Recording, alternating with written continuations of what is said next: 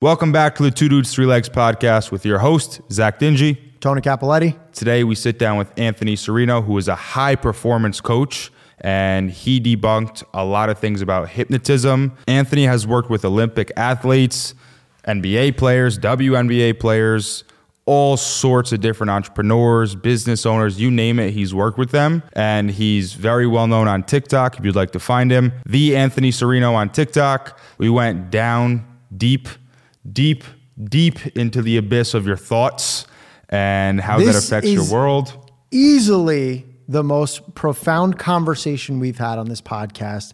You owe it to yourself to tune in. Oh, you fucking gonna be famous. Guys are looking sharp. Zac Dingee, Tony Two Dudes, Three Legs podcast, where we share business tips, interview experts. And travel the world. This week on Two Dudes, Three Legs. You've recently, in the last six months, been really successful on TikTok and YouTube. You've very much blown up and you're killing it. So Let's talk about your journey.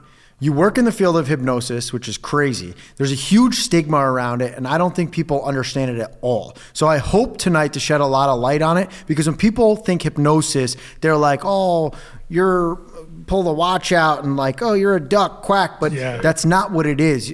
You're really helping people. Exactly. Yeah, it's funny because you know my mom was in real estate, my dad was an attorney, and like the last thing they would expect is me to like grow up and be a hypnotist, right? and so, you know, I would never expect it either. But you know, you mentioned TikTok and kind of you know my rise to TikTok fame, if you will, over the past six months, which I, I think I got lucky, and we can get into kind of some of the logistics of how that happened.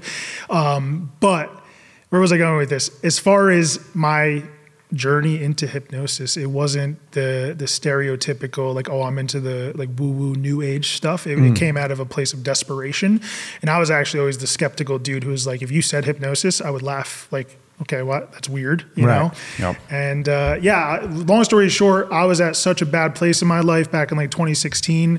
Um, I was over 300 pounds. You know, I'm 6'5". I'm, I'm naturally a big dude. Yeah. But uh, I was over 300 pounds. I was broke. I was single, and I was suicidal. Like I would literally, literally like drive my car and close my eyes. And Oh my like, God. Just because I was like, just let something happen. Let me hit something, you know. And thankfully, thank God, nothing ever happened. I always grabbed the wheel, never hurt myself or anybody. And uh, yeah, something had to change. And people are like, well, Anthony, were you depressed because like the way you looked? Yeah, sure. I, I didn't like the way I looked. I didn't think I was attractive. You know, I was ugly. They were like, were you depressed because you were broke? I was like, sure, that sucked. But that wasn't it. I was depressed because I woke up every morning knowing what I n- needed to do and I wasn't doing it. Right. And I feel like so many people are in that spot where they know what they have to do to be successful, but they're just not able to get themselves to do. Trapped in the rat race. Yeah. And uh, so that I felt like a shadow of a man. how old were you when you had that epiphany?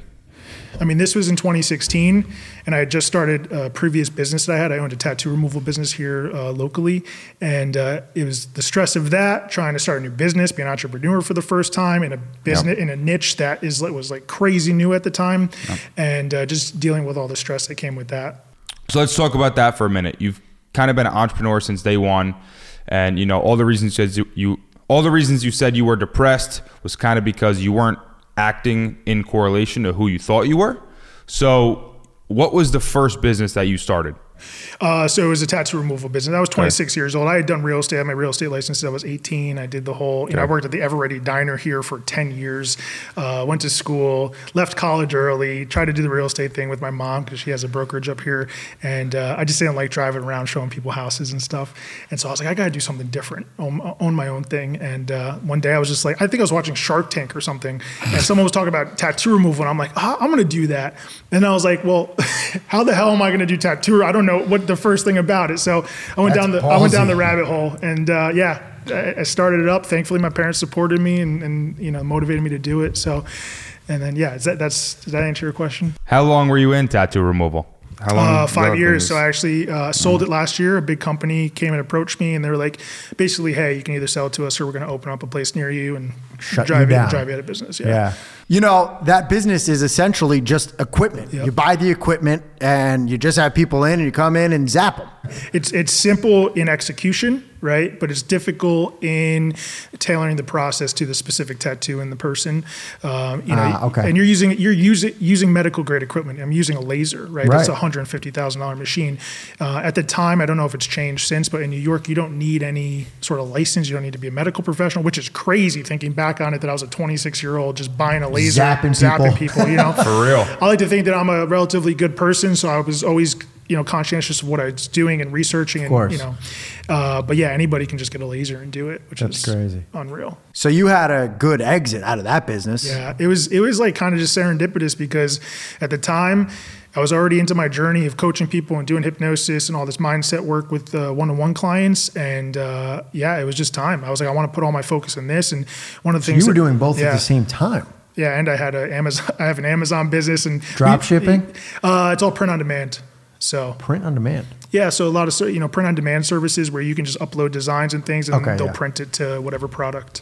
So, and that was what we kind of connected on when we chatted. It was like about focus, and that's what resonated with me when I was watching your previous podcast with Frankie. Was you know so many people try to go in different directions, and I always had my hands in In different of things. different pots, right? But as soon as I started focusing on one thing, everything that's when like everything felt miraculous and magical and serendipitous and synchronicities were happening, all because I was just focused on on one path. So yeah, well, your path was certainly not to work for anyone else. It Oh, seems. yeah, I mean, you couldn't pay me enough. took me a long time to figure Yeah, that out, yeah. and I'm glad I did.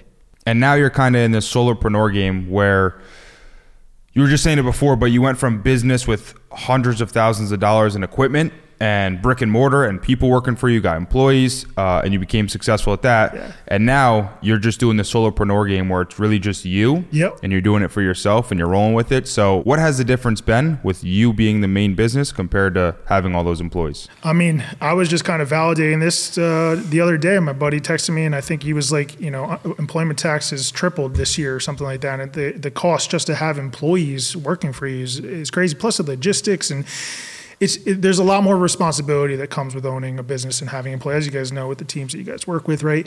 And to me, I was like, how can I simplify this? You know, and I was like, what can I do myself? And sure, you want to delegate, you want to outsource the tasks that you know the you know the ten dollar an hour tasks, if you will. Um, but I yeah, if, it basically was like, how can I simplify my life? And I was like, well, what can I do full time by myself for the most part? And I already had a passion for helping people with you know mindset work and hypnosis, and that's kind of that natural progression happened. Let's talk about your introduction into hypnosis. Mm-hmm. How did you find it? Yeah. So circling back to kind of how I started as far as like where I was mental health wise and, and being in that position, I saw a hypnotist. This is what happened. I, I, I was fat. I was depressed. I wanted to change. I was willing to do anything, right? Like you Right. could you you could have told me to do anything at that point. I just would have tried it, right? So someone was like, "Go see a hypnotist." And I was like, "Screw it, I'll try it. I'll go." So I saw this dude on Skype, right? Like I'm sitting in my office at the time.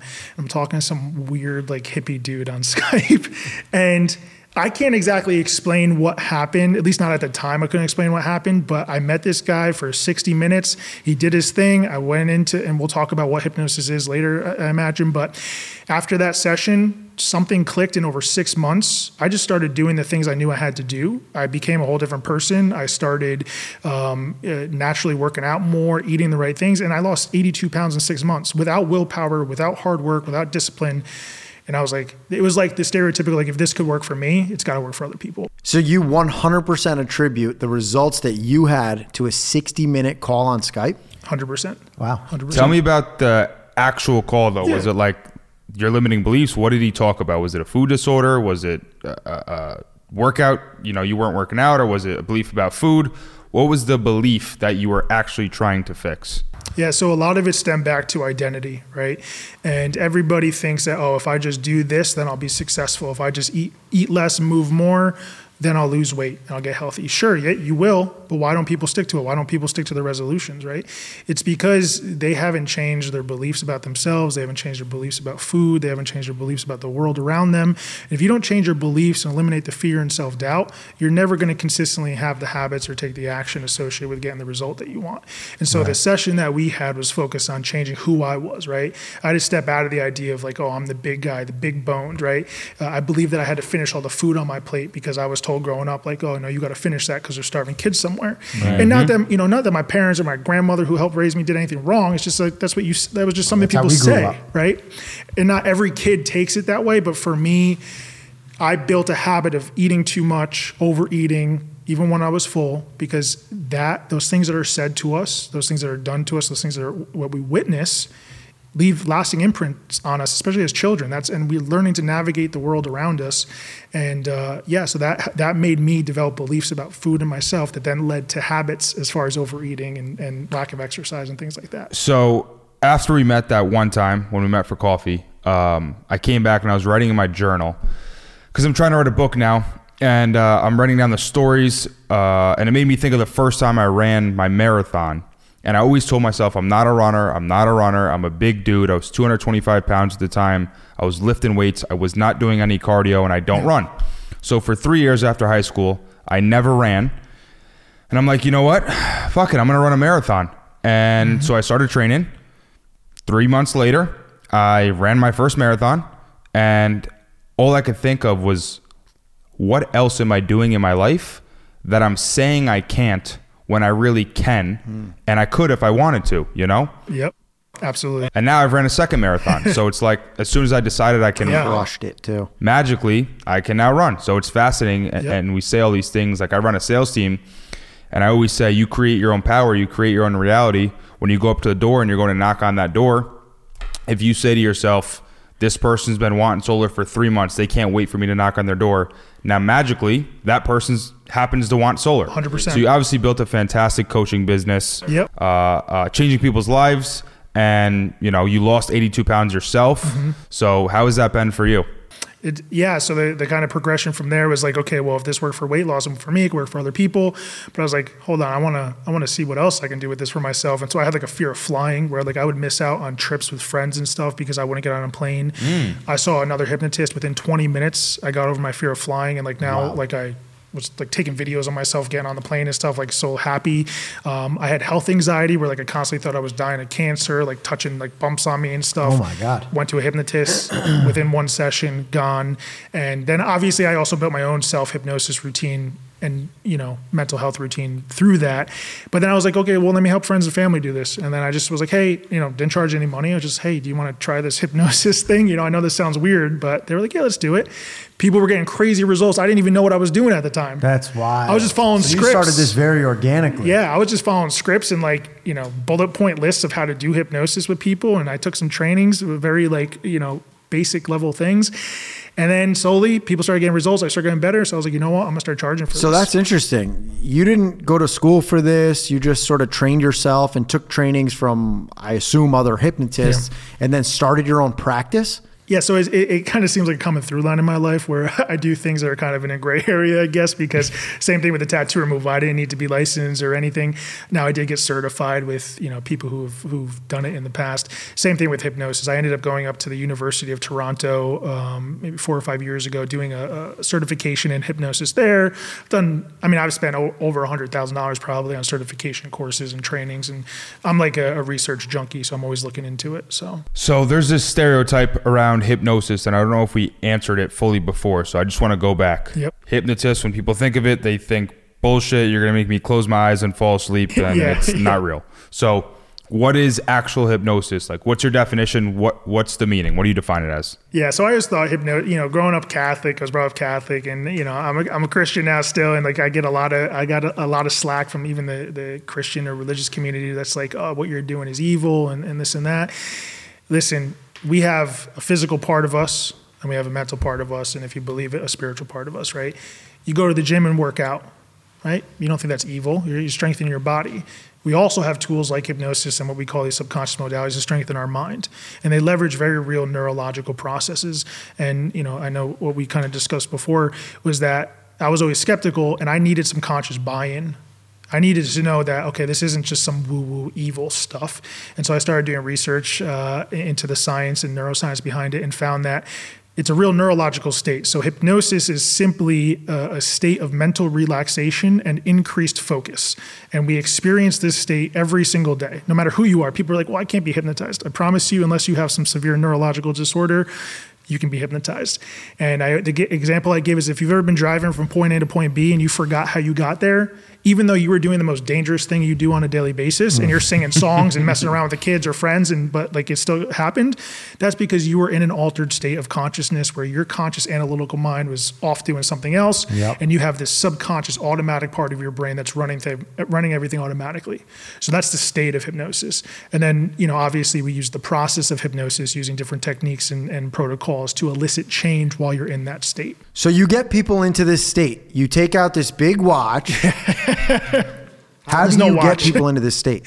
Uh, so basically, uh, this this isn't um, this is not going to be a romantic explanation of it or anything. Uh, a lot of people think you need some big uh, elusive induction and, and things like that, but what the research shows is simply by closing your eyes and turning your focus away from the external world and in, and towards your internal state of being, and creating images in your mind that's not part of your current reality. Meaning, if I were to close my eyes right now and start putting myself on a beach somewhere, right?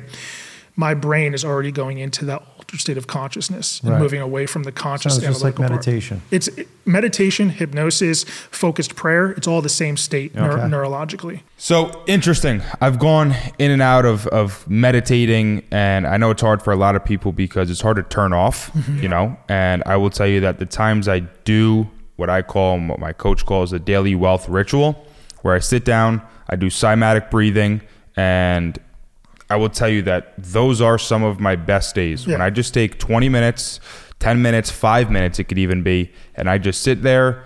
I focus on my intention. I focus on what I have to do that day. And I guess that's kind of the same as hypnosis. So, I mean, for for people listening, like the average person, I don't know if anyone just sits there for three minutes, let alone 60 seconds, and just focuses on their breath. Do you think anyone does that? I don't think anybody does that. Uh, Yeah, maybe people who engage in like religion a lot, they'll do that Yeah. through prayer, and obviously they're getting something out of it. Well, he- here's the thing. It's called mindset for a reason. You got to set that shit every day, mm. right? Like, I like that. like no, but seriously, like it, it- you wouldn't go to the gym one time and ex- expect to get bigger, faster, stronger from going to the gym one time. So why do you think you're going to get stronger mentally by doing something once in a while? Mm, and I, I, one thing I want to point out here is a lot of people talk about meditation and hypnosis in the same breath, which is totally common. I think a lot of people use meditation as ex- escapism, right? So they're feeling anxious, they're feeling stressed, overwhelmed. And so they're like, oh, I'm going to go do some meditation to take myself out of it and get that moment of, of silence and peace. And they feel good.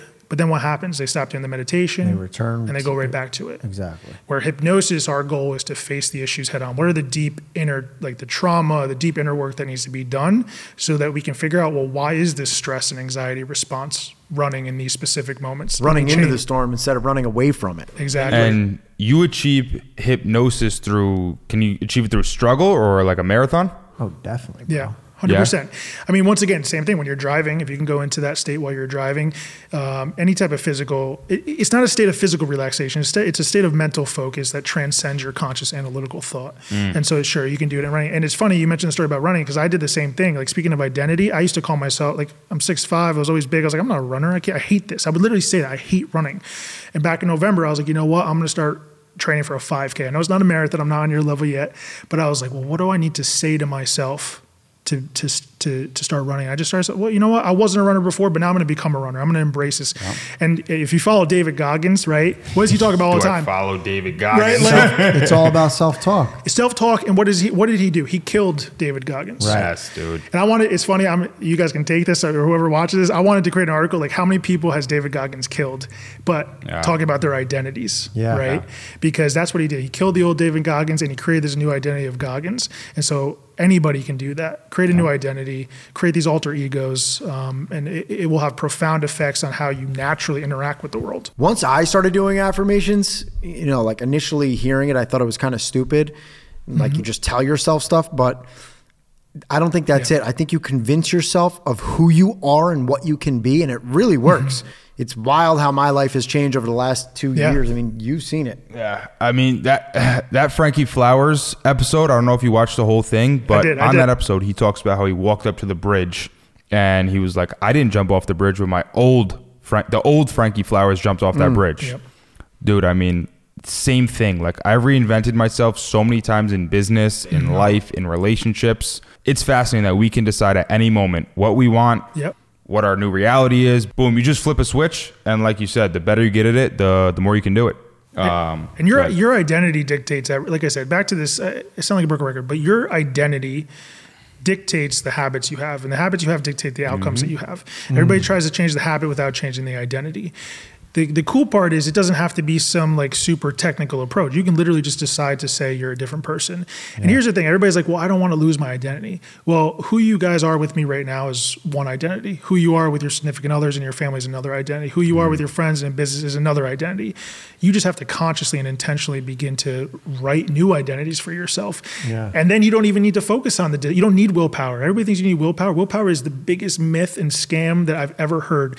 Because and people are like, well, why would you say that? Well, if you ate the second piece of cake, even though you told yourself not to, or you slept in, or you procrastinated, did you need willpower to do any of that? No. So if you don't need willpower to do the negative shit, why should you need willpower to do the positive stuff?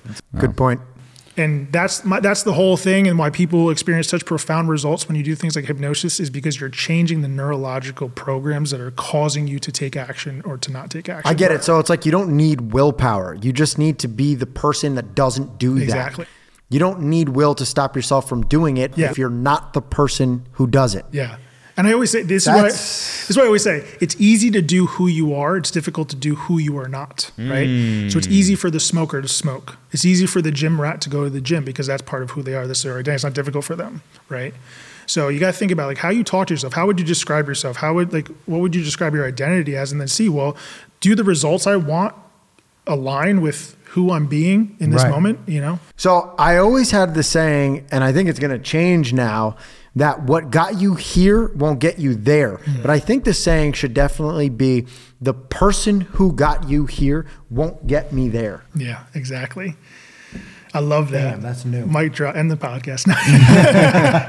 No, but you know, and, and take it one step further is you know even beyond identity. A lot of us are operating as the children we were when we were you know as kids. We're still, you know, we're trying to achieve goals based on the same programming that we had when we were ten years old. You know, that little boy who was you know made fun of in school is still trying to make decisions in our business now.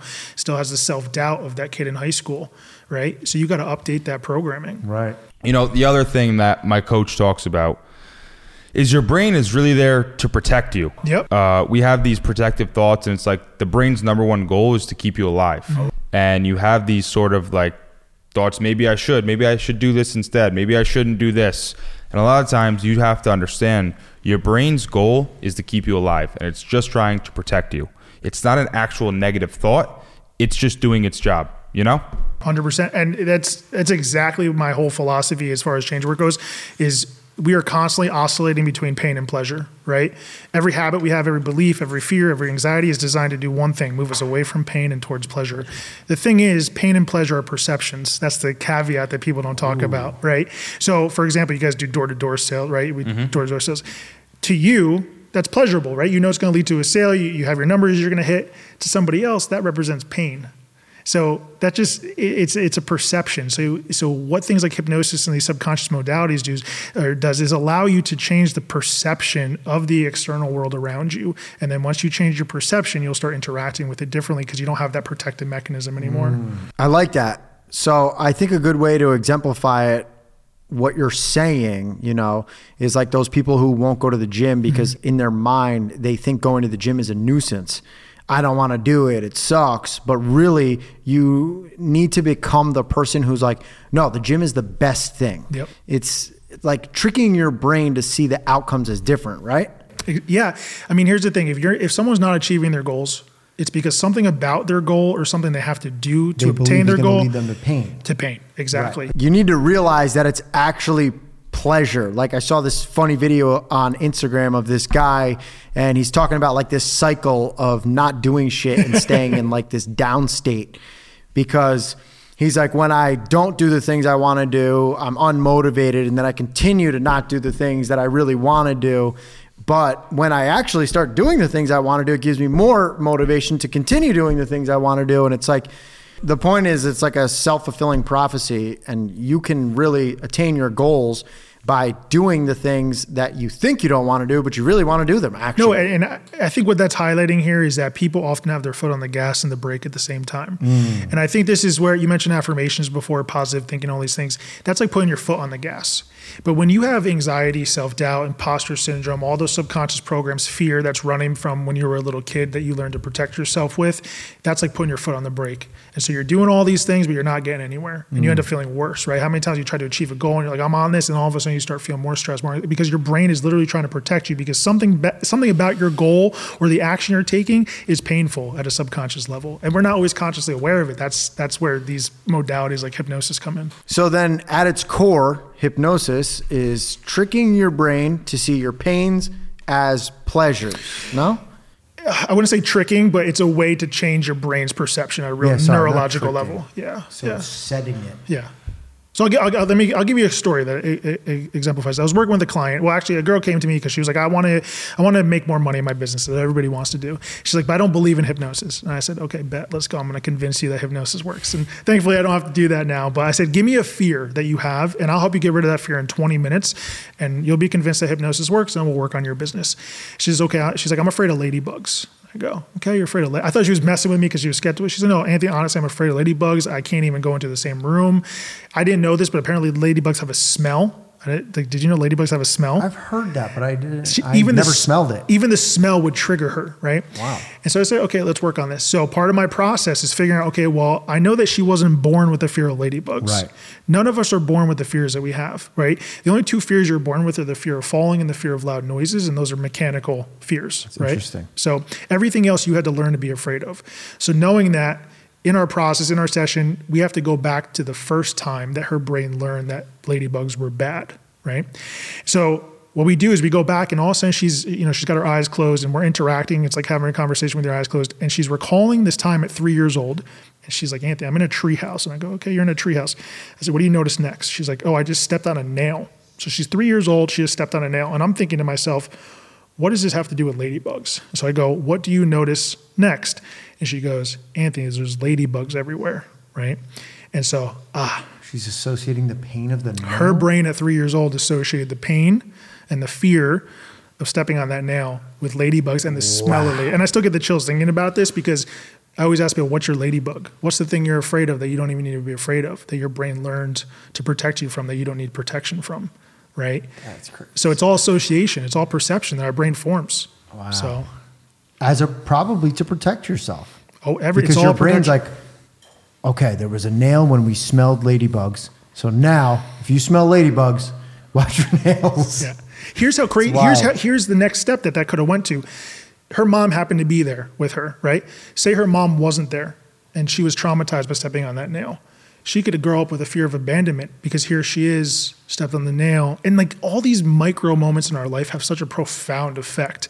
And so what I do with clients is systematically go go back to those big moments, those big what we call big T trauma, small T trauma. Big T trauma is all those bad things that you could possibly imagine. Mm-hmm. Small T trauma, even just moments of pain, embarrassment, guilt, right? Mm. Those also have an effect, especially when you know from the time we're zero to you know 12 years old. They say, right? So, yeah, it's all changing the perception. The thing I just got out of that was how important it is to have a coach Mm-hmm. because like she knew that her whole life, but she didn't know how to solve it until you're like, hey, listen, let's go back on your thought, close your eyes. Yeah. And yeah, like of course you remember it because she just told you she remembered, you know? Well, she actually didn't remember. She didn't know that event was associated with it. of course. We're yeah. not always. She wasn't consciously aware of that. She just knew she mm. had a fear of ah, ladybugs. She didn't. She didn't even remember stepping on the nail until we had the session So that's your real work. The work is finding. investigating. Yeah, yeah, That's wild. yeah. So that's hypnosis. It, the whole the whole model that I work from is investigate, reprogram, While you're in an goal, altered right, yeah. state. While you're in an altered state, because when you're in that altered state and you're conscious, analytical, and we can get into the science behind it, but I won't get bogged down in it. You, we have a prefrontal cortex. The front of our brain is responsible for our conscious, analytical thought, uh, thought executive functioning. Right. When you do anything sort of meditative or hypnosis, and, and uh, Dr. Andrew Huberman talks about this. If people listen to his podcast, it's called non-sleep deep rest. When we're in that state, our conscious, analytical part of our brain is relaxed right? And so we have access to what we call the subconscious, right? There, there's specific terms like the basal ganglia, and people call it the reptilian part of our brain. Okay, so you're operating on the You- reptilian. yeah, part of you're your brain. operating in that part that has Which is all, the all the data, it has your long-term memory that you may not consciously be aware of. Hmm. So now we now we've kind of opened that door to all those those data points and the memories that that you have access to. That's crazy. I Yeah. can't believe you're not a doctor. I mean, you're literally in there tinkering with people's minds. I know. Don't give the don't give it away. No. no. You know what? To be honest with you, there's a lot of people out there without the credentials who do the wrong thing. I'm very careful not to cross over the line into therapy, right? So I don't give anybody my bias. I don't give anybody my opinion. I give them the, the blueprint basically to do the work themselves. So I like to say all hypnosis is self hypnosis. So even I'm like the personal trainer. Right? I call myself the personal trainer of the mind. If you go to the gym with me and I'm the personal trainer, I'm going to show you how to lift the weight, but I can't lift the weight for you. it. Right, So exactly. it's the same thing. It's so interesting, bro. Yeah. It's just crazy. Is another word for that theta? Is that is that the word? Is that the state? Yeah, it's a, that's a little bit of a buzzword that's been popping up recently in, in the whole meditation and hypnosis Okay. community. It is real. So Yeah. our brain oscillates over certain brainwave patterns, Yeah. right? So when we're conscious, uh, and I, I'm going to simplify this for viewers' sake, Dumb right? down. so we we're oscillating in uh, beta. So if you've probably heard different brain waves, we have beta, alpha, theta, delta. When we're consciously aware right now, when we're talking, we're in beta. Where our brain waves are operating pretty quickly, right? A lot of a lot of activity in our brain. As we begin to relax, we go into alpha. This would be just kind of like when you're sitting there watching a movie or reading a book, your brain starts to slow down and these waves start to slow down. Then we get into theta. So right before we fall asleep at nighttime, we naturally go through all these. We go beta, alpha, theta into delta, which is deep sleep. Right before we fall asleep, theta is that like deep relaxation, meditation, focus, prayer, hypnosis. That's the state we get into. So that's why people say theta. Like it, it, it, it points to the state, the brainwave state that we get to when Got we're doing it. hypnosis. So that's the science behind it. yeah. The reason I ask is because I heard that when you're born to you're seven years old, you're in the theta state. Uh, yes and no. Uh, that's a w- that's an oversimplified way to explain it. Let's just the, even to make it even simpler is like when you're zero to seven or even as a little kid, your brain is super malleable, right? So. Th- That actually, this is a good- this is a good point to talk about how hypnosis actually works. So, have you heard of neuroplasticity? Yes. You know the word neuro. No. Okay. So, there's a word called neuroplasticity, and what all of that refers to is our brain's ability to learn. So, ever since you're a little kid, they say that you can learn really quickly, and that's as you get older. Maybe you can't learn a new language as quickly because your brain has, you know, Made its solidified. Right. foundational. The reason that is is because when our brain is fully developed, we lose this ability to leverage our ability to learn, meaning our rate of neuroplasticity slows down as we get older. Okay. And so, why this is important is because when you're a little kid, you're learning things very quickly, taking in data from the world around you, trying to figure out how to navigate the world. And this neuroplasticity is heightened. Now, when we get older, it diminishes. But when we do things like hypnosis, what the science is showing is that it increases your rate of neuroplasticity. So basically, what you're doing in hypnosis and meditation is Being a kid. no, well, yeah, you're expediting your ability to learn. You can learn something very quickly. That's interesting. Yeah. I wonder if you could implement that into learning science or learning math. Of course, yeah, Are people doing that? I would imagine so. Yeah, I mean, I, I, wish I could just go into theta state and put on like my headphones and it'd be like, bonjour. what do people come to you for the most? Is it weight loss? Is it money? Ooh, So- that's a good question. I like That's that. a great question. So I, I kind of cut my teeth on doing all like weight loss, smoking things, the stereotypical hypnosis, right? That's what I thought I had to do. And then I slowly started working with athletes, entrepreneurs, and now because of TikTok, like influencers and things like that, content creators. So um, right now it's all basically performance anxiety related things. Like so the athletes that I work with. And here's the thing. At every level, there's a different devil, right? So all the uh, all the athletes that you look up to, and and and entrepreneurs who make a bunch of money, they're all dealing with the same shit we're dealing with, just at a different level, right? Mm. And so that those are those are the type of clients I've been working with. Do you think some of the thoughts we had and beliefs in the beginning actually serve us? And then kind of later on they become bad thoughts? Like we kind of needed them to get to a certain level? Mm. You know? Well, once again, if you go based on the model that all those beliefs are a protective mechanism, sure. But who are you protecting? Are you still protecting that ten year old inside of you? Right? Do you still need that protection? A lot of times you do. Like, Oh, yeah. You know, I work. You know, I was just working with a guy recently who, you know, he's like Anthony. Every time I'm stressed, overwhelmed, I, I go, I go play video games. Right? He's thirty something years old. Now, it's not bad to necessarily play video games, but if you're using it as a, a pacifying mechanism or avoidance mechanism, well, why are you doing that? If he would, if he had complete agency over his actions right now, at 35 years old or however old he is, he would he would choose not to. But he's finding himself do, doing it because that's how he learned to cope with stress when, When he he was, was a younger, teenager. right. So he's operating on those same beliefs and protective mechanisms as he was when he was a little kid. That's wild. It's almost like to protect yourself, your brain just goes into this state of do what works and don't try anything else. Exactly. I was writing this down the other day after we spoke. Our parents and people around us give us these thoughts because they're actually trying to protect us. Hmm. So a lot of it comes from the people that care about us hmm. trying to help us avoid mistakes and, and alleviate pain for us.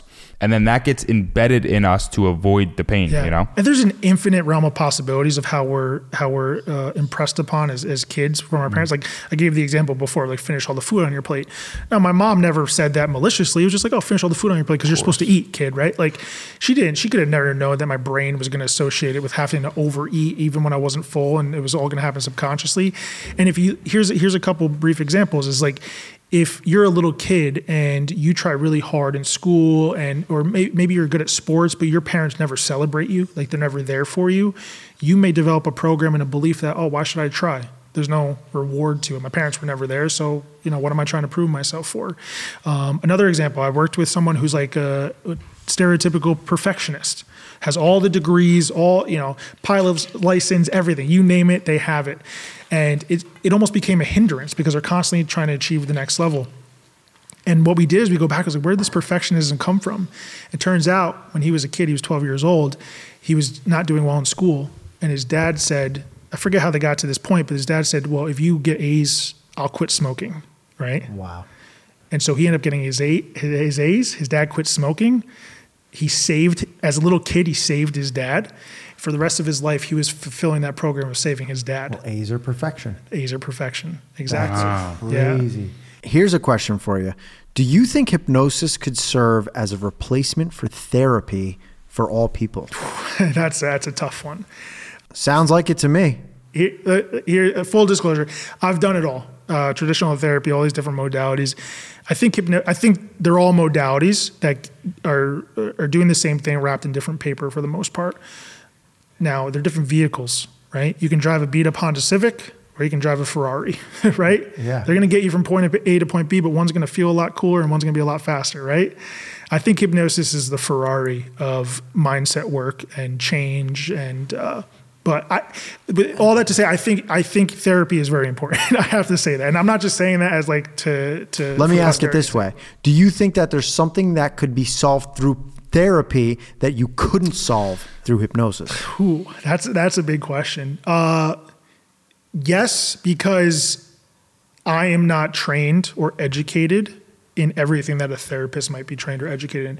Do I think that I could do my own self education and do maybe a better job than some therapists? Probably. I think anybody can do something better than someone who's college educated if they take the same course elsewhere. It's just not accredited, right? Right. Um, so to answer your question, where I stand, no, I'm sure there's probably a lot of therapists out there who can do far beyond what I can do.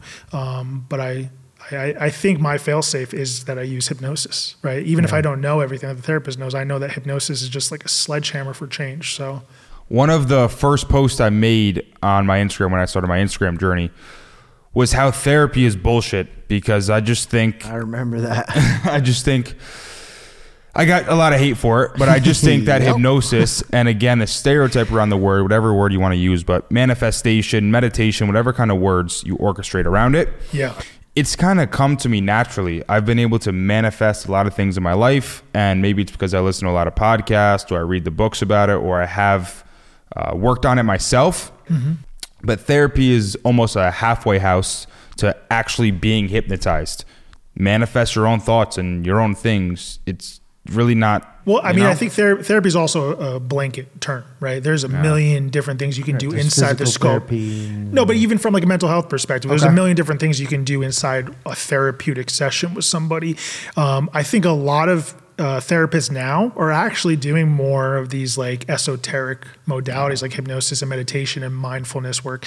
Once again, it's all the same shit wrapped in different paper, right? Yeah. Even the things they're not calling hypnosis and, and meditation are, right? Like and- Hypnosis is just a catchy word that gets people to listen. yeah, you know, sometimes you know, for a long time I wasn't even saying I was a hypnotist because I was, you know, I don't know if it's something about this area in New York or whatnot. Like I was getting a lot of slack for it, even from friends and family. Like, oh, hypnosis. Like, what are you gonna? Like, once again, are you gonna wave a, a, Yeah. a Right. pocket watch and make me bark like a dog? You know, uh, but now I just own it because, and probably because now I have evidence from working with clients and my following that I'm like, screw it. when you don't- can so eloquently explain exactly how it works and the science, it's like, okay, you think it's stupid. Well, listen to me for five minutes and you'll understand. yeah. Yeah, well, the marketplace values you. You started the journey six months ago on TikTok, and now you already have 450,000 followers and hundreds, if not thousands, of clients. So the proof is in the pudding. You can't deny that the market approves of what you're doing, and it's and it's true. And I think, uh, uh, speaking of therapy, real quick, is a lot of it comes down to, all of it comes down to belief. So if people believe that they need therapy,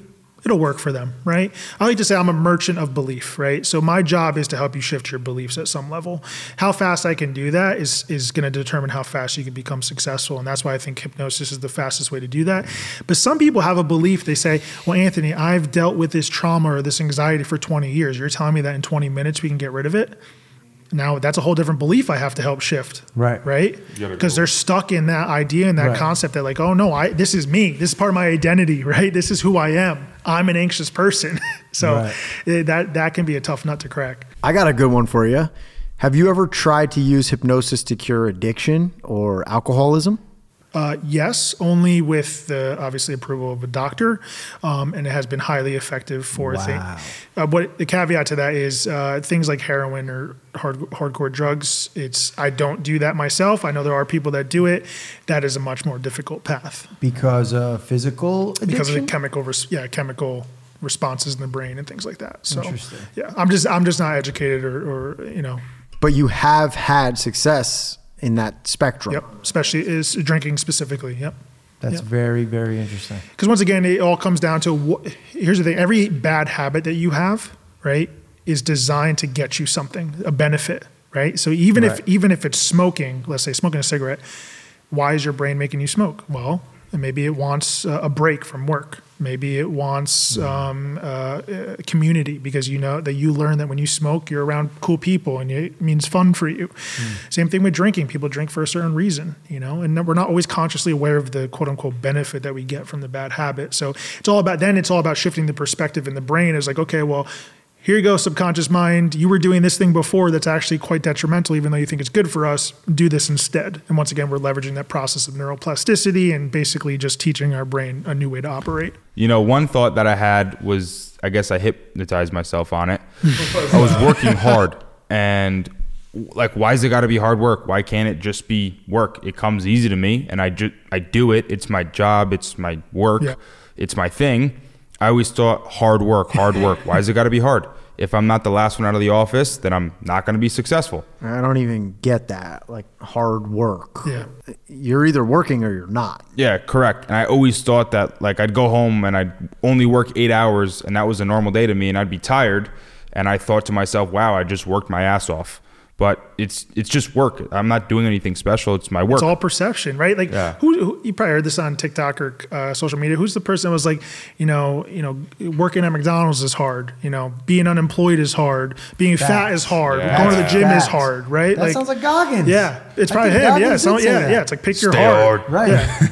and I think here's a caveat to that too is like sometimes I think the Goggins mentality can be a little toxic, right? Oh, I, I think yeah. that's an unobtainable for 99.9% of the people. Agreed. But I do think it's a good mental frame to step into because we I don't won't- think I agree that it's toxic. I think it's a little extreme. What part is toxic? I mean, the the extreme nature of it. I think it can be dangerous for most people to to take on that that identity That level of savageness, you're saying? and sacrifice. And I, I think there's there's a there's a balance there Yeah. for most people. Um, and I and maybe maybe I'm seeing it only from one lens because I don't know Goggins personally. Maybe if I maybe if I actually sat with him and had an approach like him coach me directly, maybe it's a, a much healthier and, and balanced way of doing things. But from my understanding, it's not right. Like the physical. I guess you could be right because he's destroyed his body. Oh my God, yeah. yeah You've heard the stories about like his ultra marathon, like where he's like Oh my his, his ass is falling apart Yeah. and bleeding, Yeah, and he's I like, guess you you're know, right. like It could be pretty dangerous on a physical level. Yeah. So I, I don't know, and maybe maybe toxic is not the right word. I just don't think it's I don't think it's realistic for most people. And once we can get into the conversation, what's realistic and what's not. But Yeah. um, and it, yeah, I think Have you read his book? uh, can't, hurt me. Yeah, yeah, yeah, Dude. phenomenal. That guy, talk about hypnosis Yeah. and the pain he went through and the deep realms of his mind. Some of that stuff. He is- calls it study. it's inhumane because that's what he does. If you think about it, I'd argue that he is the best and highest master of oneself, like a goddamn monk. Yeah, when he's running like that, he's got to be in like a theta state. He's in savage state. I'm dead serious though. I imagine when he's running, the only way you could turn all that pain off is like going in autopilot. Like you said, when you're driving and you don't know where you've been for the last hour. Yeah, he's How au- else could you get through that? He's a machine. He's an absolute machine. But I will say, and I would say this to his face when I see when I see him. I see a lot of trauma. I see a lot of I see a lot of anxiety, a lot of depression, and it's so you man. think he's running away from shit? Oh, 100 percent. you don't think he's dealt with it now, though? I mean, he's dealt with it through his extremism, through, hmm. you know, and that, so it's still manifesting in the form of his accomplishment. Maybe he's toned it down a little bit. I don't know. That's interesting. You know, so So I can see that. I understand you think that he's doing it to get away from the pain, hmm. but he thinks, and I kind of think that he's conquered that pain so well that he's planning to conquer anything else that Yeah, yeah, yeah. tries him. That was my point before. Like, do certain beliefs help you get to where you are that aren't necessarily good beliefs? You know, the guy before you were saying, yeah. who he had to believe his father wanted him to be a grade A student, that got him the PhDs and all these other accomplishments mm-hmm. for the wrong reason. But look what it got him in life, and look what kind of life he has built for himself. Right. Yeah, My yeah, yeah. first thought is like, did you help him if you stop him from doing that? If he stopped being a perfectionist, Like you tell him, Yeah. don't go back But to if school. he's if he's doing it in such an unhealthy way that he's not even enjoying his life, of course Yeah, you help. 100%. Dude, for the next couple of weeks, I'm gonna be thinking like, am I fucked up? I'm gonna be trying to find something to deal with so I can go see Ant. I'll tell I'll tell everybody a very good barometer of, of where you are success wise on your goals, right? Like if you if you double click on your goal folder, right, and it's like, okay, what are the things that I want to accomplish? You look at that and you say, well, what are the things I have to do to accomplish that? Right? That's the standard progression of like achieving a goal. Mm-hmm. And you say, okay, well, am I doing these things? Am I doing these things I tell myself to do? Okay, I'm not. Right. So why am I not doing these things? And it's always going to come back to uh, a feeling or emotion or fear or anxiety. And so, okay, well, I know this fear or this belief is causing me not to take action towards the goal that I want. So, okay, well, instead of just trying to focus on the action, I'm going to clear up the belief or the fear that's causing me not to take action. That's that's it. And then you just do things like hypnosis or meditation. Once again, there's a million vehicles to get to the same destination. Right. I gotta try that. I was just grousing to him earlier. I'm doing everything right in my life, but I can never do it all. Like I'm working harder than ever, you know, with everything, but then I can't go to the gym. But then if I start going to the gym, then work starts falling off. Of course, And I'm yeah. telling myself that I don't have the time, but of course I have the time. so guess what? I got the time. Yeah, you got the time. I got time But today. today I got time. How about energy? Like the feeling of energy on the day to day. Is that something we tell ourselves? Like, I'm burnt out, my energy's not there, I don't have the energy to go to the gym and work all day and do all that? Is that a belief statement?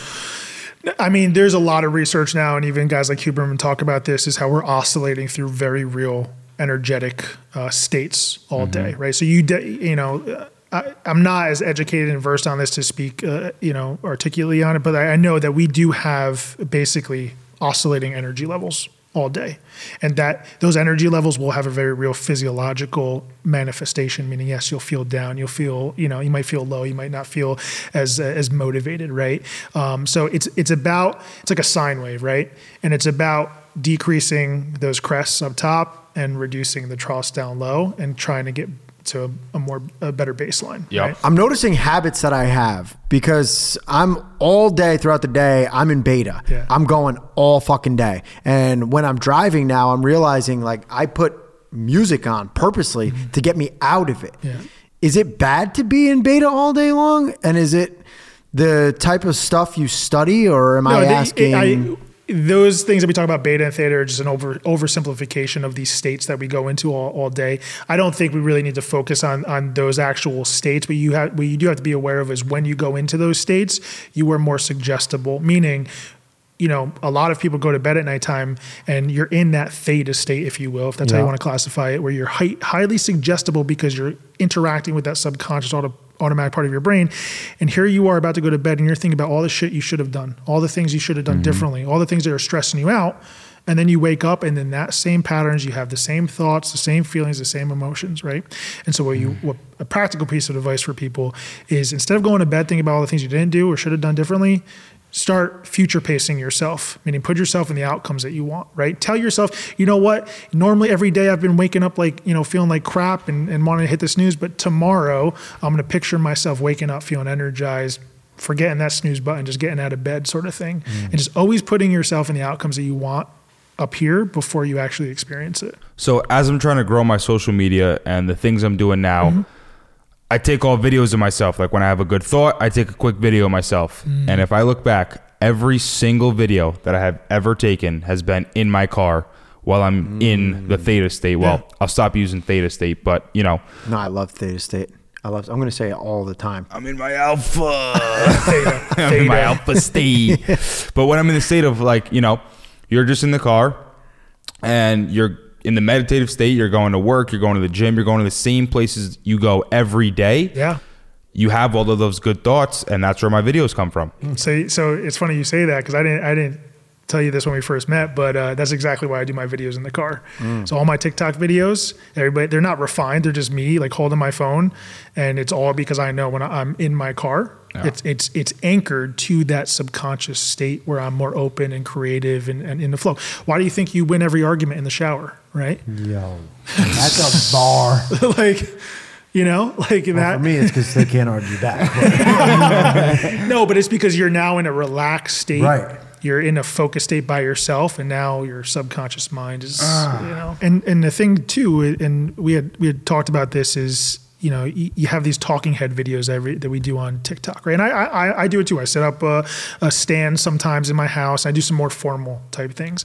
But now what you're doing is you're taking a very creative, flowy process and putting parameters around it. And that's when you start feeling anxious and you start feeling like, oh, am I doing this right? Think about it this way. You know, when you're driving and all of a sudden a cop is behind you, Oh my! what God. happens? Your hands go on 10 and 2. You're like, am I in between? Like, did I, have I ever driven in my Right. life before? And all of a sudden, you don't know how to drive. Yeah. Why is that? It's because you've taken a subconscious process and you moved it into the conscious executive part of your brain and you actually do it worse because now you're taking something that you should have just let your subconscious something mind do. Right. So, That's like the whole theory of overthinking. exactly. Yeah. Wow, I'm going to master that. Why do people overthink so many things? Like you hear the term, I'm an overthinker. Is that just them telling themselves they're an overthinker and creating it, or are they actually an overthinker? Well, your thoughts are a byproduct of your feelings, right? So if you're feeling anxious, you're feeling overwhelmed, fearful, you're mm-hmm. going to have thoughts that are associated with those fearful with those feelings, right? And so it's you know it's that it's the it one perpetuates the other, and it becomes this vicious cycle. So instead of focus, everybody's like, well, Anthony, should I be negative thinking or, or sh- should I not be negative thinking and focus all positive? Listen, first of all, you can't trick your brain, right? Everybody thinks they're going to positive think their way into their goals. That's not how it works because if you have this deep rooted trauma and, and, and deep shit that's going on internally, once again, it's the whole brake and gas analogy. Right.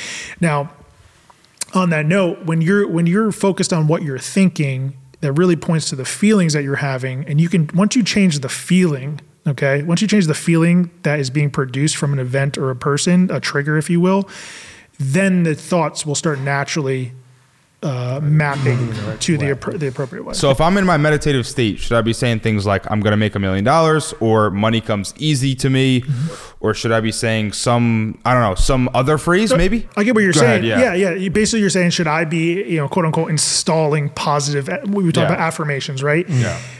Yes and no. And I sound like a broken record here, is like that's the gas, right? It's doing all these positive based things. But let's say you tell yourself, oh, I'm making a million dollars, I'm valuable, money flows to me, all these things. But you grew up with parents who struggled with money, who worked really hard. You, they were blue collar jobs. You always saw them fight about money. Maybe they said that, you know what, that dude driving that Ferrari is pretentious. And as a little kid, you're like, you know what, my dad's right, that guy's pretentious. Do you think that those affirmations of telling yourself you're going to be that guy that your parents used to demonize or, or, or used to, you know, struggle with money that you witnessed, do you think that is going to outweigh the other? No, because that's become a subconscious program that's running. Does that make sense? Yes. yeah, you well, have to I. debunk that reservation before Yeah. you, the affirmation will work. Yeah. Yep. I'm sorry. I keep telling stories about myself, but all this is so real to me. I'll send you a bill afterwards. Just make sure you send it. I I, I uh, did the exact same thing. My parents got divorced because of money. My father was a saver. My mother's a spender. She spent all his money. Blah blah blah blah blah. They get a divorce over money. Yep. And that was the initial thing for me when I was 18 years old. I switched a flip in my brain and moved out of my house because it was toxic. That's when they were going through a divorce, and I'm like, I'll never fucking be broke. I'll never argue with my wife about money.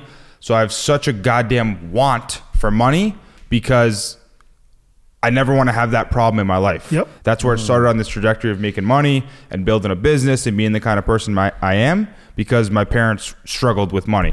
So I'm going to do the opposite. How old were you when they got divorced? They got divorced when I was 18. Yeah. So usually when we're teenagers, we take more of a proactive, triumphant route, right? Mm-hmm. If they had gotten divorced when you were a kid, you might have more issues with money in a negative way, right? Instead of a catalyst for being successful, it could have been a catalyst for you staying broke because you were 18 and then that triumphant personality says that a lot of teenagers and like they know everything, right? Mm-hmm. You also had this this idea that you know what I'm not going to be that person now. It could go either way, and we never know, right? The person who grows up with an alcoholic parent, mm. they is could become an alcoholic, or they could just talking about. or it. they could podcast. or they could say I'm not going to be that person. Right. Right. So it's Basically, a traumatic event can shape you in a positive way too. oh all the time, hundred percent. Absolutely, and you never know. That's the thing. So parents get down on themselves like, "Oh, I, I messed up my kid so much."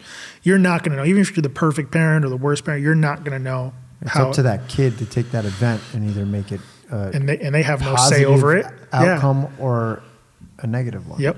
It's interesting. Mm-hmm. Yeah, I- I'm thinking about so many things, and we're talking about this podcast because, again, I don't use the word hypnosis. I do so much of this stuff. Like, for example, I train my sales team. I have 50 guys. Yeah. And it's a lot of what I do is we bring other people in about insurance, about credit cards, about health and food. And I want to teach my people Yeah. how to be wealthy in all facets of their life. Uh, my mission is really to help people escape the rat race, and I do that because I want to change people's life. So Yeah. that is my focus.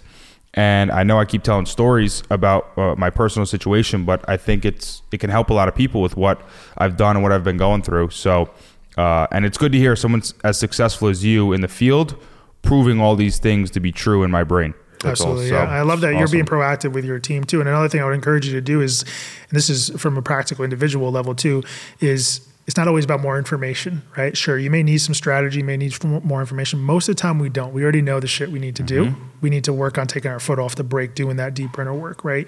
And uh, yeah, I think that's awesome that you're being proactive with that. That's so cool, dude. I like what you said too. I think I'm upset now because, like, why isn't this a bigger thing in our culture? It is. It's You have- coming. It's coming. What are we waiting for? How do I get behind this? So here we talk about the taboo. I've worked with people that you would know of who I, you know, and this is not for me to say, oh, look at me, I worked with these people, but you know, a lot of them have you sign NDAs because it's so taboo, right? I've worked with people you would recognize who don't want anybody knowing that they're doing hypnosis or these sort of. But we're slowly, as you see, right? Think about the past five years of social media. Five years ago, you didn't hear people talking about hypnosis and meditation that much, right? Now it's everywhere. You start getting advertisements for it. Uh, even the neuroscientists like Huberman are talking about it. So I do think we are in like a renaissance of of this uh, community. Have you heard of Dr. Joe Dispenza? Of course, yeah. Yeah, he did that Netflix thing, The Heal. Um, anyway, my brain went to that podcast with him and Ed Mylett when he's talking about how he got hit on a bicycle and knocked off the bicycle, broke his vertebrae, mm-hmm. and he laid in his bed and fixed his own back or Yep. some kind of crazy story. Yeah, yeah, yeah. So some of that's romanticized, I Yeah, will say, right? Because uh, I've seen what you would call miraculous things happen in my own life and with clients, right? The thing is, at a at a baseline, what's important to know is that you're born from one cell, right? Sperm cell fertilizes an egg cell, and from that one cell, your body, your organs, your intricate systems, your brain form from that one cell. That process, that's called a power, called a consciousness, called a spirit, whatever you call it, God, whatever you want to call it, right? It doesn't go away. And so the story, the, the, the moral of the story is there is that we have so much more power over our own internal processes and bodies than you could possibly imagine. So do I think healing and supernatural, miraculous healing can come? Yeah, absolutely. And as a Christian, I, I wholeheartedly believe that. But Yeah. Yeah, to, to, to highlight that, I do think those stories are true, but we also have to be careful because I don't always think they're, they're the norm. Yeah. That's so interesting. It's like there is a subconscious part of your body where you get a cut on your hand and it just goes to work mm-hmm. and it heals by itself mm-hmm. and you have no control over that. Mm-hmm. So if you broke your back, maybe you could tap in and I mean obviously that's what Joe Dispenza is saying, but it's like we could learn to harness that power. Mm-hmm. It'd be, you know, Yeah. I think that's going to happen through hypnosis. Because your therapist ain't gonna do that. You know what I'm saying? Has anybody ever grown their leg back? In theta, I'm in theta. Get that sucker back there. We need it. Two dudes, four legs, baby. We're going back to the original. We just be two dudes. Yeah, I mean, I, I see it all the time with clients. Now, obviously, I focus on longer term clients as far as performance anxiety, but I work on whatever comes up with them. So if they're like, hey, we're working on business, or if I'm working with an athlete, and they're also like, hey, I also have this bad habit of smoking, right? I'll help with them with that. But let's say they have some chronic pain that's unexplained, right? Mm. Hypnosis is highly effective. I work with people who've dealt with chronic pain for 20 years who, in one session, gone. Now, That's you need medical short of a yeah, miracle. yeah. You need approval by a doctor. I won't do that because let's say I, pain is a message, right? Right. So if we take away the pain, if we take away the message, and you don't know that you need to still go to the doctor and get that fixed, and I've done something bad. But if the doctor says, "No, what? We've done the scans, we've done the tests, you don't have anything It's wrong," it's just, serious. just this message Dude, that's still there. It's, it's like, yeah, Okay, so you're talking to an amputee. yeah, yeah, I get phantom pain. yep, There's nothing causing it. Yep. It's just a mess, a signal to my brain that something's happening that's not even happening. yep. And you can turn that off like that pretty quickly too. Yeah. I kind of like it though. Every once in a while, I'm like, oh shit! Feels like I just got stabbed and wake you up. Brings you back to having two Yeah, I don't legs. hate it. Yeah, You are fucking a it wakes me up. It's like a little, you know. I need it in my life. it blows my mind. Like the, the pain is a receptor in your brain, and I guess it's kind of the same as everything else. It's just a signal. Yeah. So it's just a signal for physical pain, and you could turn it off. I guess. Yeah, kind I of mean, deal? I mean, we're we're let's put it this way: we're giant batteries, right? We're made up of water and electricity, literally. Like we're conducting electricity, Mm-hmm. and, and that's how our brain fires. Our central nervous system fires by sending electrical impulses, and those are if you those will be the messages, so to speak, right? And sometimes those wires get crossed. In your case, you have this phantom pain where it's it's sending a signal based on an old pathway that used to be there because you used to have both legs, right? And uh, so yeah, you can you can change that program once again using using these techniques. All right. Listen, the thing Plug PV and my sales team, the reason we're so successful compared to other companies is because we don't walk up and tell you our panels are the best and we have the best warranties and our company's the best, blah, blah, blah. We go in first and talk about the pain of Central Hudson and how bad your current situation is, which then the only option is for them to go solar Yeah. because the option or the situation they're in now sucks. Mm-hmm. So you have to give them the pain first Yep. and then give them the solar Yep. and the utility companies are just a dull pain. And so until you bring that to the forefront of their mind, like, hey, that's when it becomes real pain because for 15 years they've just paid 250 bucks a month, and it's like it's not enough to get them to move and to get them to change. What we have to do is what we have to do is go in and say, listen, you're paying for this, this, this, and this. This is how bad it really is.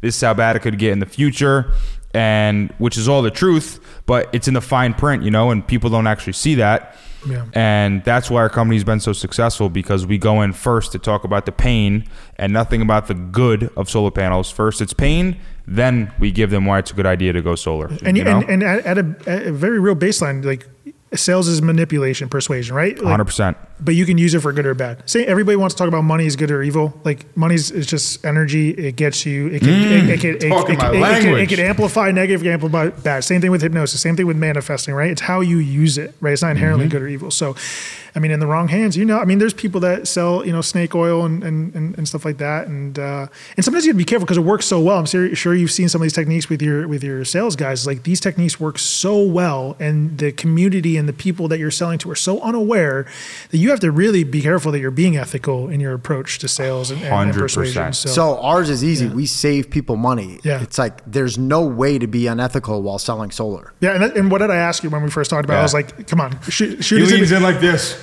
So what's the thing about solar? Is it really I was like, does it really is, is it, does it really save you money? Yeah. Uh, how much hate do you get on your social media for pushing what you you do? Oh, all the time. I, Yeah. I honestly don't pay attention. Like, I, I, I'm not trying to sound like I'm better than anybody, but like, I just, I don't even pay attention to that. And I never have. Like, I've been blessed to not even focus on that negative energy. But like, It's hard. so what the the evidence of the opposite has been so tremendous for me and like you know i i, some i've gotten emotional thinking about this is like i literally get thousands of messages and comments a week like thousands from people who are telling me that their life has changed from a five minute video that i posted Are you invoicing them? No, you're a fucking asshole. I would. it's funny. It's Just funny. It's funny you say that. Like, you know, everybody. Everybody. This is a, another like big picture thing that I want people to understand. Is like it's not all about the dollar for dollar exchange in life, and that's one thing that really transformed my life and my financial ability was like when I stopped focusing on the dollar.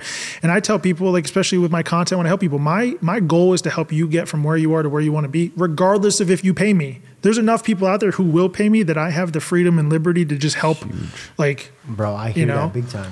We're, I'm on a journey man. right now, Same. where and he's part of it with me, where we're Yeah. giving out blade legs to people. Yeah. I put a lot of money and effort into doing good for other people, and it I don't get paid for that. That shit costs me money, but it's the most rewarding thing in the world. It will, and it will pay dividends for a long time to come. So the mm-hmm. the ancient Incans, right? They rose to power through this concept of Ayni, right? So Ayni is was their word for the reciprocity of life, right? The law of reciprocity, meaning what you put out comes back, mm-hmm. right? The ancient Incans had nothing, and they rose to power by just giving and bartering and giving more than they were receiving, and then eventually they were able to adapt and overcome. And so you're gonna see, you see this if you know BNI. Anybody's you've heard of BNI? I used to own Master Networks, which was just BNI's competitor Yeah. for Connecticut. So the whole philosophy is givers gain, right? Mm-hmm. The golden rule: treat others how you want to be treated, right? You see this theme in all different cultures, religions, everything. everything. And I'm telling you, I don't. This is more esoteric. I can tell from my own life and working with clients. There is something supernatural, quantum level happening when you do something like what you're doing, and it will come back to you in ways that you you will Huge. never like It's couldn't even predict. It's so fucking true. You know? It's so true. just had like a weird thought. It's like when you give to other things, those other things almost, and I don't like the word reliant, but they, they, they, I guess the word is kind of reliant. They become reliant on you, and then they will naturally. This is kind of a deep, weird thought. They will naturally do what they can to keep you thriving. Mm-hmm. To, how do you explain that? It's like when you feed a dog. You feed a dog. Now all of a sudden you're you're just giving to the dog. Now if someone comes to attack you, they're gonna kill that person. Mm. Well, I mean that's that's another thing in sales too. Mm. Correct me if I'm wrong. Like you do a favor for somebody, they're more likely to be on your side and buy Oh, from you. huge. You- you I don't do- think I translated that thought the way it was articulating in my No, brain. but yeah, I- so I, I I think even from like a more uh, like energetic perspective, I think there is like this butterfly effect that happens, right? Right. When you It's do the something, it's like it just there's cause and effect. Our whole world is based on cause and effect. So if you give something, that's a cause. There's going to be an effect somewhere in in this world, mm-hmm. right? Right. And so I I do tend to believe that that comes back. I'm not saying it's karma or anything like that. I just I've just seen it in my own life where when I've given relentlessly without any expectation. I've received far beyond any energy or, or output Dude. that I had, you know? It's the same for the other way around too. Of like if you build a business with the wrong intent Mm-hmm. and you do it in the bad in a bad way, scamming people or doing whatever, it always comes back. Of course. It you never keep it for long. Always It's comes out in the wash. you. Always comes out in the wash. Huge man, huge, and it's just it, it's it. Shit. One moment. I don't know why that scared the shit. Loud noises. bro, loud noise. It's uh fuck, I forgot the point I was just gonna make now. yeah. Damn it, I forgot the point I was gonna make. I had a good one too, I'm brewing. sweating. Sweating. Yeah. Well, it is hot in here, that goddamn light. Um who are you about to say something? No, no, no. Okay. Uh let's think. I totally forgot the point. See what? See, so what happened was a pattern interrupt here. Oh, huge. here's a here's a little a sales thing, right? When you do a pattern interrupt in a time of tension, it will instantly reduce that tension. So if you drop something or you make a noise or something happens that's unexpected, you'll find that it drops the tension and you can pick up in the same area without the same level of Hmm. resistance to it. Um, Next time so- a customer asks me a hard question, we go, "Ah!" what was that? So pattern interrupts change change what's going on internally. So I we I talked about this with my content. If you see my videos on TikTok, I'm talking into the bottom of my phone charger, right? And people are like, "Why are you talking into your phone charger?" A lot of people do that. Well, because it's a pattern. I don't think people know what they're really doing. I saw it as a pattern interrupt. So when someone comes across my video, what are they going to see? This dude talking into his charger. Pattern Yeah. interrupt. Oh, let me. Why is he doing that? Let me leave a comment. People are commenting on it, right? Then I, you know, it's all. That's what Izzo Yeah. does on his videos. Do it right now. Yo, I just I just wrote that down. interrupt. He just wrote, "Gonna use my Pattern charger as interrupt, my." hold a banana and talk to it for a thing. Or some stupid shit people like doing that. that all Yeah. the time. But we That's and I think we, we started And- talking about this before. Is like uh, all the Alex Hormozi stuff that's going on right now. As far as like, I, I get reached out all the time. Do you want Alex Hormozi style videos? Yeah. And this is no offense because I've seen your content where it's like sitting there with the with the things coming up. That's good if you're that's keeping you consistent. But I think people need to be encouraged to do something radically different Yep. from the norm. Right, because Alex Hormozi can do it. Those guys that are at the top can do it for a reason because they've they've gotten there already and they set that Well, stage. he's They doing set- pattern interrupt. Did you see the fucking nose of strip? course, God, of course. What is that fucking thing? I know.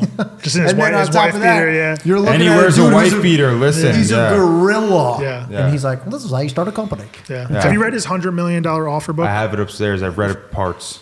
Life changing. Like I've for now, heard. like one of the best uh, strategy. bit- Like it changed my whole perspective on offers and business and, and things like that. He's ridiculous. What was I just gonna say about the pattern interrupt shit? Oh, we do that. I talk about that so much on the door mm-hmm. of like when someone comes to their door, you got to get them to listen because if until they until they come out, close that door, the first ten seconds, it's like they're thinking about behind the door. They don't know. They haven't even listened to a word you said yet. You got to make them laugh. You got to say something interesting. You got to break their their current state to get them to listen to you. You Yep. know, that's huge for us on the door. It's the same level. You're, you got to get a hook. You're in person marketing. Like you, they open the door. You got to say something. And you got, and you got to be direct too, because in mm-hmm. those moments when like, you know, someone, what is that? It's a state of agitation when someone opens the door and like, who's here? It's it, like at a, at a neurological level, a central nervous system level. And so when you're in that state of agitation, and this happens in, in traumatic moments, right? You went through something traumatic. I don't know, I don't know your whole story about it, but when you're in an accident type setting or a medical type setting, and you are not direct with your language, at some, you're taking in things very literally. Here, and let me back up so I can give you an example. My grandmother, right? She's always having medical issues as grandmothers do. She's constantly telling me about what the doctor said to her. Well, the doctor said I was going to be in pain. The doctor said it's going to take this long, to, right? And I'm like, stop listening. Like, the, like she goes to the doctor. She's agitated because she's nervous about her health, and then the doctor's saying, "Well, you're going to be in pain," you know, or whatever the suggestion is. Not always that that direct. But do you see what I mean? Like, Yes. when you're in a state of, when someone's like you approaching someone, you can't be fluffy with your language. You have to be like direct. Like that's why Yeah. you see these videos on. T- stop scrolling, right? It's, right? Because that is direct, and you're, you're basically giving a suggestion. People will listen to what you tell them to, not what you. Crap! I just forgot the second part. Yeah. People people listen to what you tell them to do, not what you ask them to do. Yeah. Something like that. Where like in a sale, you have to tell them, we tell them, hey, you know, you just let's say you just close them. Mm-hmm. You say something along the lines of, listen, tomorrow when you wake up and you're like, holy crap, did I just buy solar? Just know that that means you made the right decision. Yep. When they wake up tomorrow and go, did I make the right decision? Oh yeah, that's right. He said I would think that, and I made the right decision. Yeah, you know? fu- you future pace them into into that too. Yeah, and that's what we should be doing for ourselves is like putting ourselves in the outcome that we want. We're doing that for our customers and our clients. Why shouldn't we be like mentally rehearsing what we want? Before I came here, I sat in my car in my driveway and I just mentally rehearsed this podcast, going through, picturing us having a good time, like us talking afterwards, being Was like, "Oh, that that was awesome." Uh, you're not as funny as it was in my vision before. No, I'm just- We didn't turn that around. That was good. so so the that that is like the one the one takeaway if no one ever listened to my content or found me ever again or whatnot and one thing they took away is like start mentally rehearsing the outcomes that you want in life from the micro things to like a podcast like this to the macro of like your Yeah, goals that you want That's manifestation, right? It's, yes it is so it's- I mean that's a part of man it's a technique inside of manifestation is kind of mentally rehearsing your manifestation that you want Because then you can be the person. You're you're becoming that identity. So before it happens. yes, and more importantly, it's like, let's say you want to buy a purple pickup truck, right? And your your dream car is a purple pickup truck. What happens? You start researching, you start talking to your friends and family about it. Then all of a sudden, you start seeing purple pickup trucks everywhere. Yeah. You're like, wow, I didn't know there were so many. Why is that? It's because you have a part of your brain. You may have heard this before. Is the reticular activating system? There's a bunch of neurons at the base of our brain that's responsible for filtering in and out what comes into our conscious awareness, right? Mm. So we get what we focus on right? Everybody thinks says you need to let your goals go or you need to let your manifestation go. No, you need you need to relentlessly focus on the outcomes that you want because your brain, when you've ingrained it, will automatically produce the thoughts, the feelings, and the actions to get you there. That's why you don't need willpower, hard work. If you've done the deep inner work first and have used these processes. On a podcast a few months ago, actually mm-hmm. right in the beginning, probably about a year and a half ago now, Chris O'Neill, one of our first guests, told us that if you visualize climbing a ladder and you really visualize it every morning and every night you visualize climbing a ladder, within the next three days you will climb a ladder. Yep. And you know what? I know Chris. We're going to get him into the NFL because I've worked with him. No shit! What? That's crazy. Mm-hmm. Wait, that's what I don't think he would. mind- He's one person that I think he because Oh, he's, he's yeah. talked about He's been on this yeah. podcast for he. Yeah, the I- whole- O'Neill's yeah, a man. yeah, bro. he would he, he would be cool with me saying that. So, No way. Yeah, we've done some work together. Yep. Wow, he talked. He might have talked about you on the podcast, talking about the work he was doing because he says he was. So one of the things I worked on him with was identity, right? Like, it, you know, if you notice, and uh, he talks about Cam Newton. One of his favorite players is Cam Newton. I'm saying. Huh? Thi- This is what I speaking of David Goggins. This is a cool thing that I do. So when I started running and started trying to work out again recently, I was like, who who do I need to emulate, right? And I was like, oh, David Goggins, right? Extreme athletics, right? So I started asking myself, what would David Goggins do, right? And it just put me in the identity of David Goggins very briefly. Mm. So what happened? It was snowing one day, and I and my the plow guy didn't come, so I had to I had to shovel my driveway. Before I shoveled the driveway, I'd gone for a run because I was on this whole running kick. I run, I shovel the driveway, and I think to myself, what would David Goggins do? He'd go for another run. so I went for another run, and just asking myself that question. And what I've told Chris to do is like ask yourself what what would Cam Newton do, right? When you're on the field, what would what would how would he approach this? And you'd be amazed at what thoughts come that don't even seem like yours. You start putting yourself in the identity, right? That's powerful, powerful. This shit. is crazy. I ask myself all the time, what would Alex Hormozi do? What would Patrick Bet David do? Yep. What would these people do in a business situation where I'm in right now? What would they do? I gotta start doing that. I, know- always just go stop being a bitch. Yeah. No. well, and it's, it's uh, on that note too. Say you're doing something you you don't want to do. You, you remember the whole video on on TikTok was like, oh, "You're not that guy, pal." Right? Remember that? Yeah, yeah, Do you the remember- grocery remember- store. You're, you're not Yeah. that guy, pal. Now, I you could say that to yourself. Like you find yourself about to do something that you shouldn't do. Just be like, "You're not that guy. I'm not that. I'm not that guy anymore." Because now you're separating yourself from that old identity of the person who used to do it. Be telling myself that on the way to Taco Bell tonight. Yeah, I'm not that guy. So would you say this all starts with the belief of at the core that you can you have to believe that you're able to do these things yourself and you have to You're believe you can hypnotize yourself and manifest and create your own reality? Honestly, I have no idea what I'm talking about. I just made this all up. So, You're waiting for that answer. Well, you know what's amazing, 100% dude? of the shots you don't take. I don't want. I want to give you some credit back here as well. What's all amazing about this is when you talk, it seems like you've been doing it for fucking thirty years. Thanks. And you've been on this journey for what a year now of really Well, coaching people. Yeah, probably a year and a half, two years now. Yeah, full time. fascinating. Yeah. A year and a half, two years, and you've accomplished some ridiculous stuff Mm-hmm. in your field, and it shows in in TikTok. You go from zero to f- almost four hundred, or sorry, five hundred thousand followers. Yeah. like that's real deal stuff, man. That's the stuff you put out in the universe. That's all the the law of reciprocity of how much good you've done. Yeah. how many people you've truly helped. There's no there's no algorithm that can prove that, but that is the truth. You know what I mean? You've done so much good. You've you've you've helped so many people that you're getting it back in monetary value for you, Yeah. you know, and mm-hmm. social value of mm-hmm. TikTok and YouTube and, and everything that you got going on. So more power to you, dude. You're and, killing it. and we mentioned too before, like sometimes a bad thing leads to a good thing, and you know it gets into kind of the ethical or philosophical debate about do the ends justify the means. Now, something personal about me is like I had uh, my uncle who was like my father figure. He actually took his own life in in 2010, right? Mm. And so part of why I do what I do today and have such a passion for it is because I genuinely believe that if I could go back with the knowledge that I have now, that I could have helped save him. And maybe that's romanticizing the past and thinking, you know, having like this white knight thing about or whatever. But I saw what he went through, and it's I see my uncle and everybody. I see my uncle myself, where he was just like a victim of the choices he had made, felt like it was impossible to get out of, and he was in so much pain and and you know went through all the protective mechanisms, all the bad things, the good things, and it ended up in him taking his own life. And you know that's that's really been like the Well, catalyst. that's for- interesting for yeah. you because that's your same story. You Yeah. had the same thoughts, and then Yeah. you went and saw someone, Yep. and you wanted to be that person for him. Mm-hmm. So instead of being it for him, you will become that for other people. Yeah. Now I'm the psychologist. Did you see that? You just that was that I was got like two things That was like you. some Inception. Right? Am I right on that? I think I was right on You're that. not wrong. All right, I got two more things for you. two more things. One, can you tell us about what you think, and if you obviously you might not be able to because NDAs, but if you can, tell us about your greatest accomplishment in your own eyes, My greatest accomplishment in my own eyes. the greatest impact or effect you've had through this practice. I mean, this is going to sound like cliche and kind of just like lobbing it up there, but I mean, I used to be the guy that hated TikTok and things like that, but literally the the sheer amount of messages from people all around the world hmm. has been has.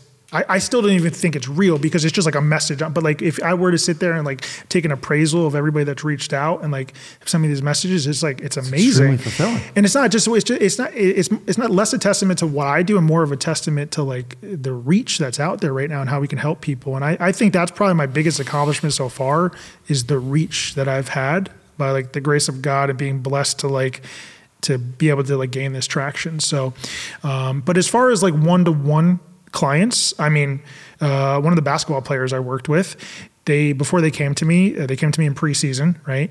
And uh, long story short, they ended up shooting twenty percent better at a professional level. Twenty percent is massive At for a- people. now, don't for people know. that don't know the sports, like it's huge.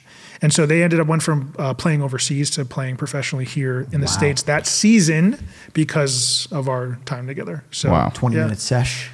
Yeah, well, hour, but yeah, Twenty minutes for twenty percent fucking shooting. It's worth it. yeah, Yeah, So- that's crazy. All Go right, ahead, you can and ask then the your last one. Favorite Uh, question. At the end of the day, Mm-hmm. what is your message to everyone out there? Wow, that's that's a big one. I should have known this was coming because I saw it in in your other podcast, right? What is my message? Well, if I could say one thing, and this was like I never, like, God forbid something happened to me, I could never give my message again. I would say that people need to start being proactive and not reactive, right? They need to. That's st- another yeah, two hour conversation. Yeah, yeah. So Who you don't are. know a lot. I don't think. I just like. It was Mark Tassoni who talked to us about being proactive versus reactive, right? Mm-hmm. Weren't we doing that on a call? That's huge, and I don't think a lot of people can even grasp that thought Mm-hmm. of what is reactive and proactive. We won't get obviously we can't get into Yeah, it right yeah. now because that's a that's a whole nother talk. Yeah. but that is powerful. Yeah, I mean, and that points to just taking control, right? That more of that's a message of like deciding to take control of your own life because you have so much more control than you could possibly imagine, and that's what I mean by being proactive. Yeah. like make those decisions to to be better and to change, and and by listening to podcasts, it's awesome that you guys put yourself on, on these platforms because now people have a way to hear about this information, and that information leads to transformation, right? And so the more we can give this information and put ourselves out there, the more we're going to help people. So that's it. Who you are is not your fault, but it is your responsibility. Boom, Boom! There it is. bro. Thank you very much Yeah, for coming on the 100%, bro. podcast, Yeah, dude. absolutely. That was awesome. I can't wait for the Definitely. part two. We're having you back on, cuz. Oh, I love it. All right, Mobby. Uh, you want to take some? Photos. Perfect. Thank you. Good night.